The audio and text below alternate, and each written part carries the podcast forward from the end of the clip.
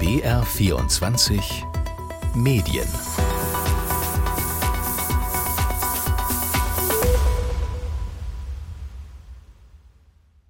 Hallo zu BR24 Medien, sagt Jonathan Schulenburg. Wir schauen uns heute eine Partei an und wie die Medien mit ihr umgehen. Ja, es geht um die AfD. Hohe Umfragewerte, ein Titelcover bei Stern, Wahlerfolge auf kommunaler Ebene. Die AfD sieht sich auf einer Erfolgswelle. Trotz Beobachtung durch den Verfassungsschutz und deren Einordnung als rechtsextremistischer Verdachtsfall. Trotz Personen wie Björn Höcke, die als gesichert rechtsextrem eingestuft werden. Welchen Anteil haben die Medien am Erfolg der AfD? Haben sie die Partei groß gemacht? Auf welchem schmalen Grad bewegen wir Medien uns bei der Berichterstattung? Oder sind soziale Netzwerke mittlerweile entscheidender? Ich spreche in der Sendung mit Johannes Reichert, der für den BR über die AfD im Bayerischen Landtag berichtet und auch oft Zielscheibe von Häme und Provokation von Anhängern und Offiziellen wird. Außerdem dabei ist der Soziologe Wilhelm Heidmeier, der seit 40 Jahren zu Gewalt und Rechtsradikalismus forscht. Er kritisiert den Stern für sein Alice Weidel-Interview scharf. Und Politikberater Martin Fuchs erklärt, wieso die AfD auf Social Media so erfolgreich ist und welche Rolle TikTok dabei spielt. Wie ist es aber eigentlich, täglich mit Politikern der AfD Kontakt zu haben oder auf Parteiveranstaltungen zu gehen? Die Einstellung der AfD zu Medien und zum öffentlich-rechtlichen Rundfunk ist ja kein Geheimnis. Abschaffung und das viel benutzte Wort Lügenpresse hört man von der AfD-Seite ständig. Aber wie ist es über die Partei zu berichten? Johannes Reicher tut das seit 2017 für den Bayerischen Rundfunk in Fernsehen, Radio und Online. Hallo Johannes. Grüß dich. Du berichtest seit Jahren über die bayerische AfD im Landtag. Wie geht's dir damit persönlich? Also es ist sehr herausfordernd nach wie vor. Es ist einfach immer ein schmaler Grat, den man geht. Man beobachtet die Partei, man muss berichten, auch mehr oder weniger neutral. Gleichzeitig gibt es immer wieder große Ausfälle bei der AfD, verbale Ausfälle, Provokationen, die manchmal einen auch selber als Journalisten betreffen, die uns als öffentlich-rechtlichen Rundfunk betreffen. Und da ist man doch immer wieder in der Zwickmühle, was berichte ich jetzt? Äh, das darf aber auch nicht zu sehr als Opfer da so rüberkommen. Und ja, das ist immer wieder schwierige Abwägungen und ich bin froh, wenn ich dann doch immer den richtigen Ton auch irgendwo treffe, dass ich Sachen benenne, aber trotzdem in der Sache fachlich und sachlich bleibe. Die AfD, keine Partei, eine Partei wie jede andere? Definitiv. Also in, bei der AfD ist fast alles anders als bei den anderen Parteien. Und das macht es äh, auch irgendwie interessant und spannend, aber auch natürlich sehr schwierig manchmal. Also ich gebe dir mal ein paar Beispiele. Die Partei hat keinen Generalsekretär. Du hast niemanden, mit dem du konkret über parteiliche Dinge bei der AfD sprechen kannst. Da ist der Vorsitzende, der sehr abgeneigt ist dem öffentlich-rechtlichen Rundfunk gegenüber. Da macht er auch keinen Hehl draus. Es gibt auch keine Pressestelle von der Partei in Bayern. Das heißt, man hangelt sich so durch von Informationen über verschiedene Vertreter. Natürlich komme ich an meine Informationen Kommunikation, ich muss meine sozusagen Kanäle aufbauen, aber es ist wirklich immer wieder schwierig. Wir können auch noch später über Parteitage sprechen, da gibt es dann keinen speziellen Bereich für uns Journalisten. Und manchmal ist die Situation vor Ort auch entsprechend auch aufgeheizt, auch gegenüber uns Journalistenvertretern. Mir ist da zum Glück jetzt bei AfD-Veranstaltungen noch nie wirklich was passiert, aber ich habe da schon diverseste auch schwierige Situationen erlebt. Und ja, aber auch wenn wir gucken, die Partei macht Klausuren, bei denen sie keine Vertreter einlädt aus Wirtschaft oder Kultur oder dem gesamten Gesellschaftsbereich. Es ist mehr oder weniger immer noch ein Paria in der Parteienlandschaft und entsprechend sind auch alle Regeln anders. Wie ist es denn, wenn du dann auch was Kritisches berichtest? Das hast du in der Vergangenheit ja auch gemacht. Sprechen dann die Politiker auf einmal nicht mehr mit dir oder dass du dann sozusagen Probleme hast, überhaupt noch O-Töne zu kriegen, also überhaupt mit Leuten zu sprechen und von ihnen Statements zu kriegen? Also nach unserer Veröffentlichung der AfD-Chat-Protokolle auf Telegram, das war natürlich eine große Aufdeckung, die wir da gemacht haben, da war es schon so, dass das Klima mir gegenüber etwas ja, schwierig war. Ich habe dann tatsächlich auch mit manchen nicht mehr sprechen können, die mich geschnitten haben. Da muss man sich neue Kontakte aufbauen. Es gibt aber durchaus dann auch wieder Leute, die gut finden, dass sowas aufgedeckt wurde, weil es vielleicht gegen Parteikollegen XY geht. Und deswegen, also es ist immer ein Hin und Her. Also man kann sich auch nie sicher sein, man, wie viel Informationen man von einer Person bekommt. Man muss sich immer wieder auch neue Kontakte aufbauen und das ist sozusagen ein sehr lebendiger Prozess. Du hast es vorhin schon angesprochen, du warst bei Parteitagen. Wie ist es da? Du bist ja vom öffentlich-rechtlichen Rundfunk und die AfD und auch deren Anhänger sind dem öffentlich-rechtlichen ja nicht gerade wohlgesonnen oder würden das System ja am liebsten auch abschaffen. Was hast du da schon erlebt? Ist es auch schlimmer geworden? Erzähl mal ein bisschen. Also ich erinnere mich noch sehr gut zum Beispiel an einen der allerersten Termine, wo ich äh, einen Kandidaten aus München Ost bei einer AfD-Veranstaltung drehen wollte. Ich war mit Kamera da und als ich gefilmt habe, wurde ich dann vom Redner, Eröffnungsredner begrüßt und gefragt, wie viel denn mein Intendant verdiene. Und es war für mich ein Schock, weil man nicht gewohnt ist, als Journalist plötzlich selber angesprochen zu werden und provoziert zu werden. Ich habe dann auch nicht geantwortet, weil ich war da mit auch als VJ, als Videojournalist zum Berichten. Und das war also ein, ein erstes Beispiel, dass man immer wieder selber Teil des Ganzen wird. Ich werde auch regelmäßig auf Parteitagen gegrüßt und es ist dann aber leider nicht eine freundliche Begrüßung, sondern da ist immer ein Stück weit Häme mit dabei, ein Stück weit Provokation. Die öffentlich-rechtlichen sind da und werden wieder die Lügen über uns verbreiten. Ja, Herr Reichert, vielen Dank dafür schon mal. Es ist ein bisschen so, dass wir zur Zielscheibe sind und ich dann in dem Moment dann auch diese Zielscheibe halt bin. Ich versuche damit irgendwie sportlich umzugehen, weil es ist auch eine Masche, die man durchschaut und die man vielleicht auch irgendwann einfach ignoriert oder ich klammer sie aus für mich persönlich. Aber es ist nicht leicht. Ich kann mich auch an einen Auftritt erinnern von Alice Weidel in Günzburg, bei der dann sie heftig gegen öffentlich-rechtlich geschimpft hat und ich saß an einem Tisch. Das ist ja doch das, was ich äh, vorhin schon so angeschnitten habe, dass es keinen Pressebereich meistens gibt. Und dann sitzt du unter AfD-Vertretern so auf der Bierbank und dann wurden wir kritisiert und links und rechts die Sitznachbarn haben dann richtig hämisch in meine Richtung gelacht und ja, schau, genau so geht's und haha und also es sind einfach sehr unangenehme Momente, in denen ich mich dann persönlich einfach auch nicht gut fühle. Das ist ein unangenehmes Arbeiten so. Ich habe aber nie jetzt dann für mich die Konsequenz gezogen, ich habe da keinen Bock mehr drauf, weil irgendwie ähm, ist es doch auch, wie gesagt, eine Herausforderung. Ich denke mir auch immer, wir müssen da auch hingehen, es muss auch irgendjemand machen, dass es mich dann so in so einer Form so trifft, dass es dann nicht schön ist, das ist so, ja. Aber insgesamt sehe ich es auch wichtig an, genau bei der AfD zu gucken, was sie sagen und man muss mit ihnen auch in, ins Gespräch treten. Ich werde da niemanden von uns überzeugen können, aber immer wieder doch zu werben, dass der Öffentlich-Rechtliche doch seine wichtige Funktion hat und sie nutzen uns ja auch viel. Von daher, also ja, das ist äh, einfach so unsere Aufgabe. Nimm uns nochmal mit, wie läuft es bei Einladungen von der AfD, sage ich mal, zu Parteitagen oder auch Veranstaltungen? Wie versucht die AfD da in die Öffentlichkeit zu kommen? Du hast gerade schon gesagt, es gibt dann eigentlich gar keinen Pressesprecher, es gibt keine Presseabteilung. Also eigentlich wollen sie uns ja gar nicht da haben, aber dann irgendwie doch, weil sie ja trotzdem in die Presse wollen. Genau, also die Fraktion hat sehr wohl ein Pressesprecher. Da ist es etwas professioneller aufgebaut im Landtag.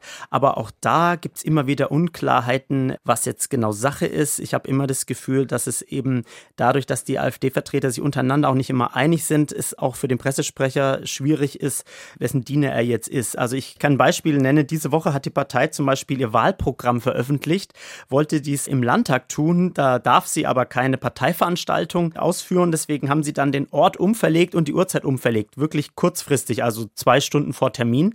Und es hat nicht alle Pressevertreter erreicht, die Information. Ich habe einen direkten Kontakt zu den Direktkandidaten äh, für diese Landtagswahl, aber andere Kollegen wie von der SZ, die kamen dann auch später zum Termin. Wir haben dann aber tatsächlich auch gewartet mit Beginn der Pressekonferenz, dass auch der SZ-Kollege dann da ist, weil die AfD tatsächlich natürlich wollen sie Öffentlichkeit, sie wollen Aufmerksamkeit, aber spielen eben dieses Spiel, dass sie ihren Parteianhängern immer wieder und der Öffentlichkeit auch zeigen wollen, wir geben nichts auf den öffentlichen Rundfunk, wir werden unfair behandelt und der öffentlich-rechtliche Rundfunk arbeitet gegen uns. Und äh, ja, das ist also ein bisschen paradox auch. Unfair hast du gerade schon gesagt. Achtet ihr darauf in eurer Berichterstattung auch aus dem Landtag, dass ihr über alle Parteien natürlich gleich viel berichtet oder in etwa, wie sie die Prozentpunkte im Landtag haben? Wie sieht da eure Strategie oder auch die, vielleicht kannst du auch sagen, die, die Strategie des Hauses vom Bayerischen Rundfunk aus? Ja, also wir sind als öffentlich-rechtlicher Rundfunk gesetzlich auch dazu verpflichtet, neutral zu sein.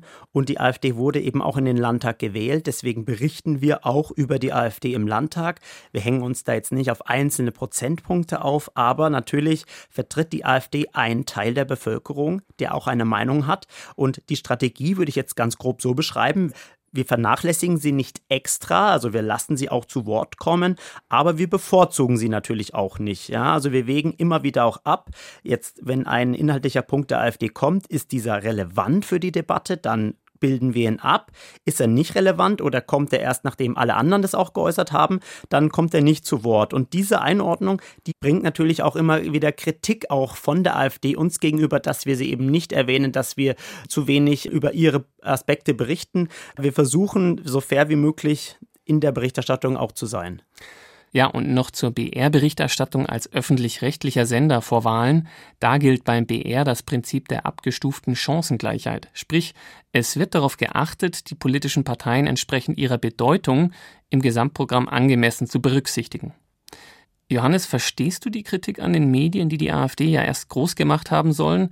So meinte das ja erst vor kurzem eine Journalistin. Was sagst du dazu? Also ich finde, das stimmt nicht. Ja, statistisch kommt die AfD nämlich bei uns nicht mehr vor als andere, sondern tatsächlich eher weniger, was einfach mehrere Gründe hat. Ich habe schon genannt, manchmal ist es einfach nicht auch professionell der Umgang mit den Medien, manchmal erreicht man auch die Personen nicht. Aber äh, der Zuspruch für die AfD, der liegt nicht an uns Medien meines Erachtens, ganz sicher nicht, sondern eher daran, dass die AfD Eben profitiert von gewissen politischen und gesellschaftlichen Entwicklungen, von der zunehmenden Polarisierung auch und von der Auseinandersetzung in Social Media, von den Echokammern. Die AfD ist eine Partei, die eben die Unzufriedenheit aufsaugt, die immer wieder Schwachstellen benennt, zwar keine Lösungen dann bringt, aber trotzdem dadurch bei den Bürgern populär wird. Und das können wir als Medien auch nicht ausklammern. Wir müssen es natürlich einordnen, aber ähm, dass wir durch die Berichterstattung sie groß machen, trifft meines Erachtens einfach nicht zu. Jetzt hatte der Stern vor kurzem Alice Weidel in einem großen Cover-Interview. Wie hast du das verfolgt? Verstehst du die ganze Aufregung darum? Ja, es gibt eben einen Teil der Journaille, der sehr darauf bedacht ist, dass wir sie einfach nicht beachten und dass sie deswegen von selbst weggeht. Aber das wird nicht der Fall sein. Und deswegen hat mich das schon gewundert, wie groß der Aufschrei war. Denn die meisten, wenn man sich die Titel durchschaut der verschiedenen äh, Magazine in Deutschland, kamen in den letzten Jahren sehr wenig zur AfD. Sie wird nicht bevorzugt oder öfters in den Fokus genommen. Und dass man jetzt sich eben ähm, mit diesem Umfragehoch der AfD auch mal mit Personen wie Alice Weidel auseinandersetzt, ist, finde ich, völlig legitim. Und ich finde, die Kollegen vom Stern haben das auch sehr kritisch und sehr, sehr äh, tiefgründig versucht ähm, zu machen. Von daher, ähm, ich fand die Aufregung übertrieben. Äh, aber es gibt eben, wie gesagt, viele Journalisten, die auch der Meinung sind, wir müssten einfach sie versuchen zu ignorieren. Und das ist, finde ich, aber auf die gesamte Gesellschaft gesehen nicht fair. Johannes Reichert war das. Er begleitet die AfD für den Bayerischen Rundfunk im Landtag seit 2017. Vielen Dank, dass du da warst. Gerne. Das war der Einblick in das tägliche Arbeiten mit der Partei. Jetzt wollen wir einen Schritt zurückgehen und das Thema haben die Medien die AfD groß gemacht, aus einer anderen Perspektive betrachten und dabei von einem Wissenschaftler hören, der schon seit 40 Jahren zu rechten Themen und rechter Gewalt forscht. Wilhelm Heidmeier ist Soziologe und hat einen Einblick in das Thema wie kaum sonst jemand in Deutschland. Hallo, Herr Heidmeier. Hallo. Die AfD ist im Umfragehoch. Welchen Anteil daran haben die Medien daran? Was meinen Sie? Medien haben in der Verbreitung politischer Botschaften ja immer einen Anteil, ob man den prozentual benennen kann, ist ja eher offen.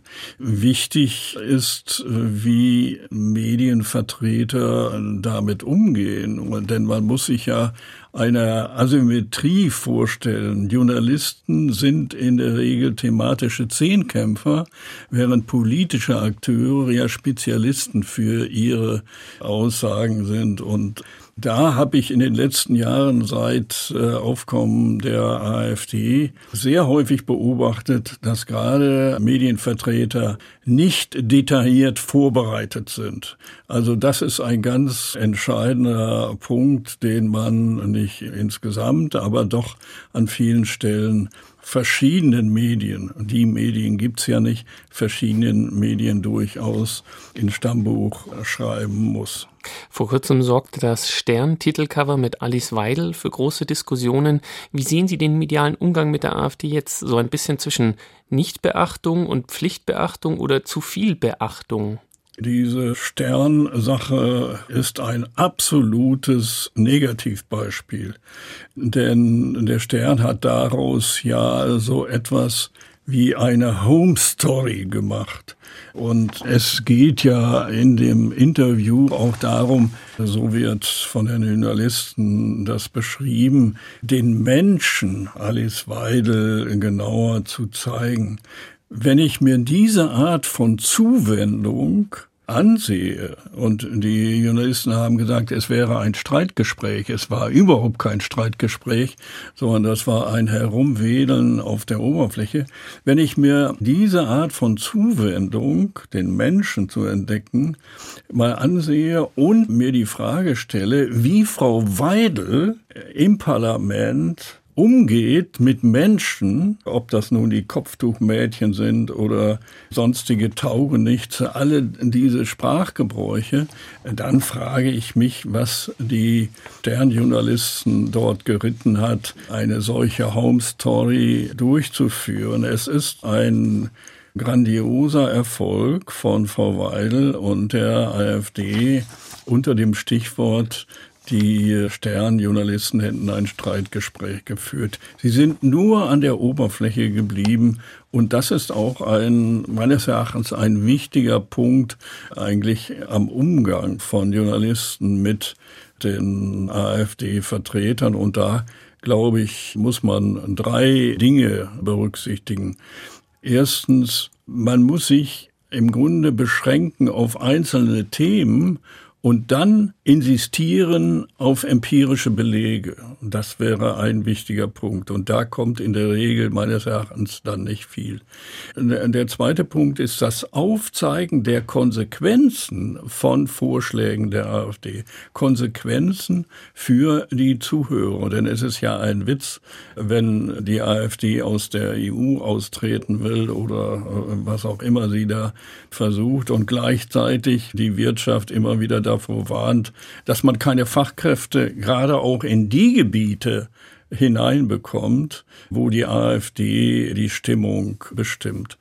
Und der dritte Punkt wäre, sich nicht einzulassen auf die emotionalisierbaren Themen, beziehungsweise zu versuchen, die Emotionen immer rauszubekommen. Denn das ist ja der eigentliche Trick, die Emotionalisierung der zu behandelnden Themen. Jetzt haben Sie gerade schon den Stern dafür kritisiert. Wenn wir uns mal die Fernseh-Talkshows auch mal kurz anschauen. Manche Talkshows werden bewusst keine AfD-Politiker eingeladen, in manchen werden sie dann eingeladen. Da gibt es wieder dann die große Aufregung. Gibt es da eine richtige Strategie auch im Umgang, wenn manche sagen, nee, sie wollen gar keine AfD-Politiker einladen? Was denken Sie?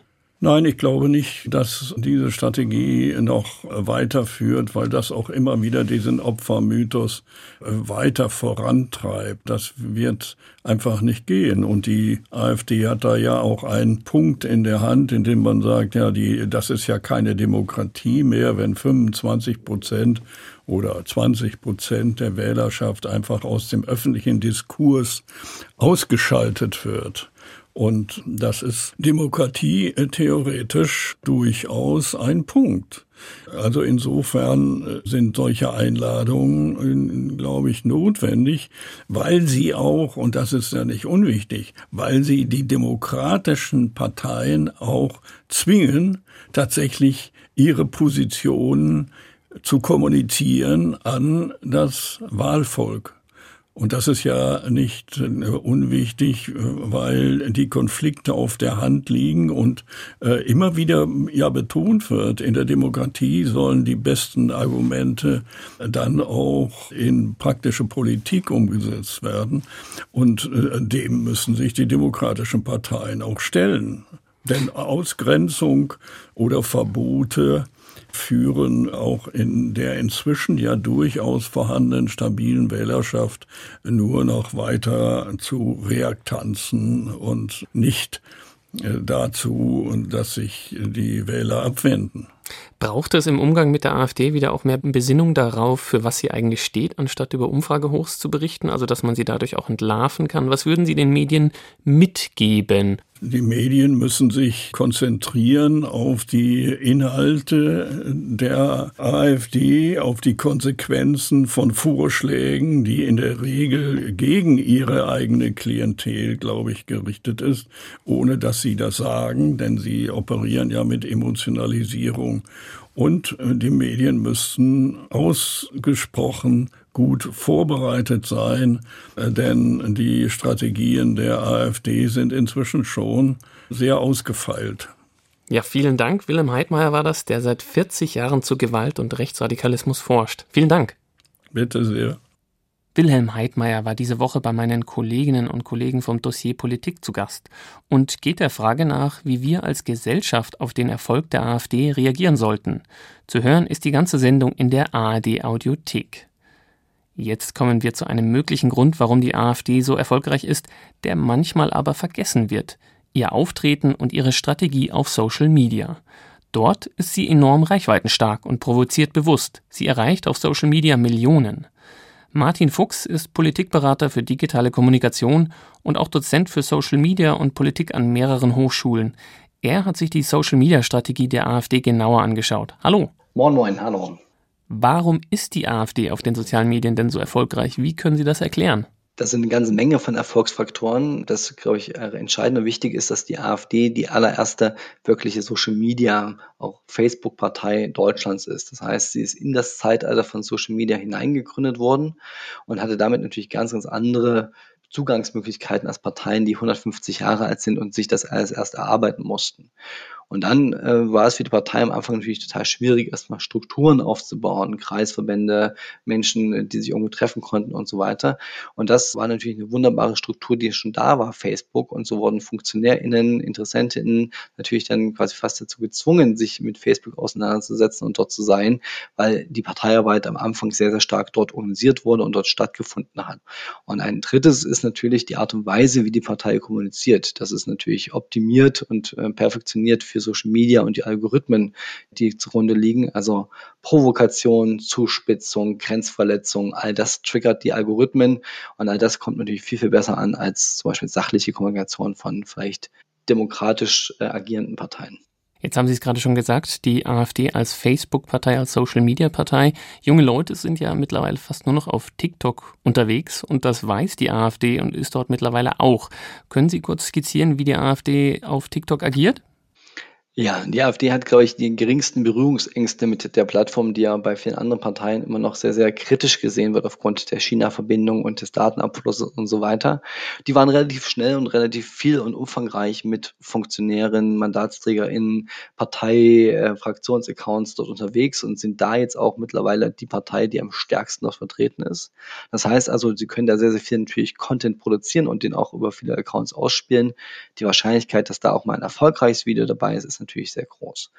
Das ist das eine. Das zweite ist, äh, sie haben im Vergleich zu vielen anderen Parteien etwas, äh, machen sie anders. Sie versuchen gar nicht die Logiken und Dynamiken der Plattform zu verstehen und das zu adaptieren, was dort immer so als Erfolgsfaktoren gesehen wird.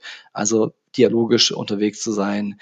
Stitches heißt es zum Beispiel oder Musik unterlegen, Filter, Challenges machen, all diese Geschichten machen sie nicht, sondern sie spielen fast ausschließlich klassische Reden aus den Landtagen, aus dem Bundestag aus. Aber was tun sie damit? Sie gehen über Inhalte. Und das ist ein großer Unterschied zu anderen. Sie können also somit viel, viel mehr Content produzieren, viel, viel schneller produzieren, weil es halt schon Sachen sind, die da sind, die nicht extra für TikTok erstellt werden müssen. Und sie nehmen mit diesen Inhalten die Leute ernst. Jedenfalls ist die Wahrnehmung vieler Menschen, weil andere Accounts von anderen Parteien versuchen halt irgendwie lustig zu sein und irgendwie TikTok-like unterwegs zu sein. Und da ist oftmals viel Klamauk und viel Cringe-Gefahr, also die Gefahr, sich da auch zu blamieren. Und das ähm, tut die AfD nicht, sondern sie versucht irgendwie über Inhalte Menschen zu erreichen. Und äh, diese Inhalte sind natürlich teilweise mit Desinformation gespickt und teilweise auch natürlich falsch und so. Aber das sind Inhalte immerhin äh, zu Themen, die auch junge Menschen bewegen. Ja, der offizielle AfD-TikTok-Account wurde 2022 gesperrt. Können Sie kurz sagen, warum und wie umgeht die AfD das eigentlich? Beim gesperrten Account gab es öfter Meldungen, dass er gegen die Community Standards verstoßen hat und dann gab es zweimal dann quasi eine Verwarnung und beim dritten Mal wurde er dann gesperrt. Da gibt es auch, glaube ich, ein Anhängungsverfahren noch der AfD gegen TikTok. Aber im Grunde braucht sie diesen Account gar nicht, äh, weil zum anderen gibt es sehr, sehr viele andere Accounts, die schon im Sinne der AfD unterwegs sind und zum anderen sind Marken und auch so eine Parteimarke nicht so relevant, um Aufmerksamkeit, um Reichweiten zu generieren, wie es vielleicht in anderen Plattformen der Fall ist, sondern da ist sehr, sehr stark der Inhalt das, was Menschen interessiert und deswegen Sachen einem ausgespielt werden, weil die Inhalte gegebenenfalls einen interessieren können. Neben den offiziellen Accounts hat die AfD es geschafft, sich so ein Soziotop auf TikTok zu erstellen von Accounts, die im Sinne der AfD Sachen posten. Also man vermutet, dass die AfD dahinter steht.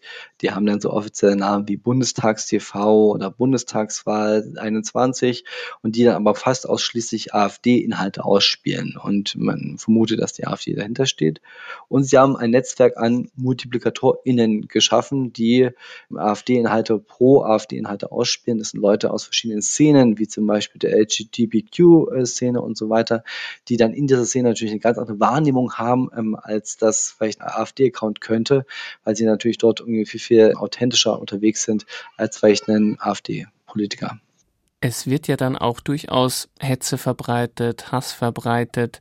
Wie sehen Sie denn da die Plattform TikTok? Machen die da was dagegen? Klar haben sie den offiziellen Account gesperrt, aber im Vergleich zu anderen Plattformen, jetzt sage ich mal Facebook, Instagram, Twitter, wie agiert da TikTok? Das ist etwas sehr Spannendes, weil ich das Gefühl hatte, als TikTok auf den deutschen Markt kam, dass sie viel gelernt haben von den anderen Plattformen und äh, gemerkt haben, dass Hass und Hetze natürlich ihr Geschäftsmodell extrem gefährden. Und deshalb sagen sie auch ganz klar, sie wollen da gar keine Politik auf der Plattform haben. Nichtsdestotrotz ist natürlich trotzdem dort politische Inhalte abrufbar. Sie wollen eine Plattform sein, wo Spaß ist, wo Unterhaltung ist. Und da ist natürlich Hass und Hetze nicht der richtige Inhalt, der dann Menschen vielleicht zum Spaß verleitet. deshalb haben sie auch ein relativ gutes eigentlich Reporting-System. Das heißt, also wenn man dort etwas meldet, wird es auch viel, viel schneller geprüft, natürlich auch auf Grundlage von DSGVO und Netzwerkdurchsetzungsgesetz, also Regularien in Deutschland, die sie dazu zwingen. Das aber nach Aussage von vielen Menschen, die sich mit Hass und Hetze beschäftigen, schneller geht und ähm, besser organisiert ist als auf anderen Plattformen. Vielen Dank, Martin Fuchs. Er ist Politikberater für digitale Kommunikation und auch Dozent für Social Media und Politik an mehreren Hochschulen. Danke. Sehr gerne. Wir haben in diesen BR24 Medien verschiedene Meinungen gehört über den Medienanteil am Erfolg der AfD. Professor Heidmeier findet, dass manche Journalisten und Journalistinnen nicht gut genug vorbereitet seien. Er kritisiert den Stern für sein Alice Weidel-Interview, das für ihn nur eine Homestory war. Der BR-Journalist Johannes Reichert kann der Argumentation, dass die Medien schuld am Erfolg der AfD sind, nicht ganz folgen. Für ihn ist die AfD eine Partei, die Unzufriedenheit aufsaugt und von der Polarisierung in der Gesellschaft profitiere. Für den Politikberater Martin Fuchs ist auch Social Media eine Erklärung für den Erfolg der Partei. Ja, und das war BR24 Medien zur Frage, ob die Medien die AfD groß gemacht haben. Uns finden Sie in der ARD Audiothek und wenn Sie Kritik oder Anregungen haben, schreiben Sie uns br24medien.br.de. Bis zum nächsten Mal, sagt Jonathan Schulenburg.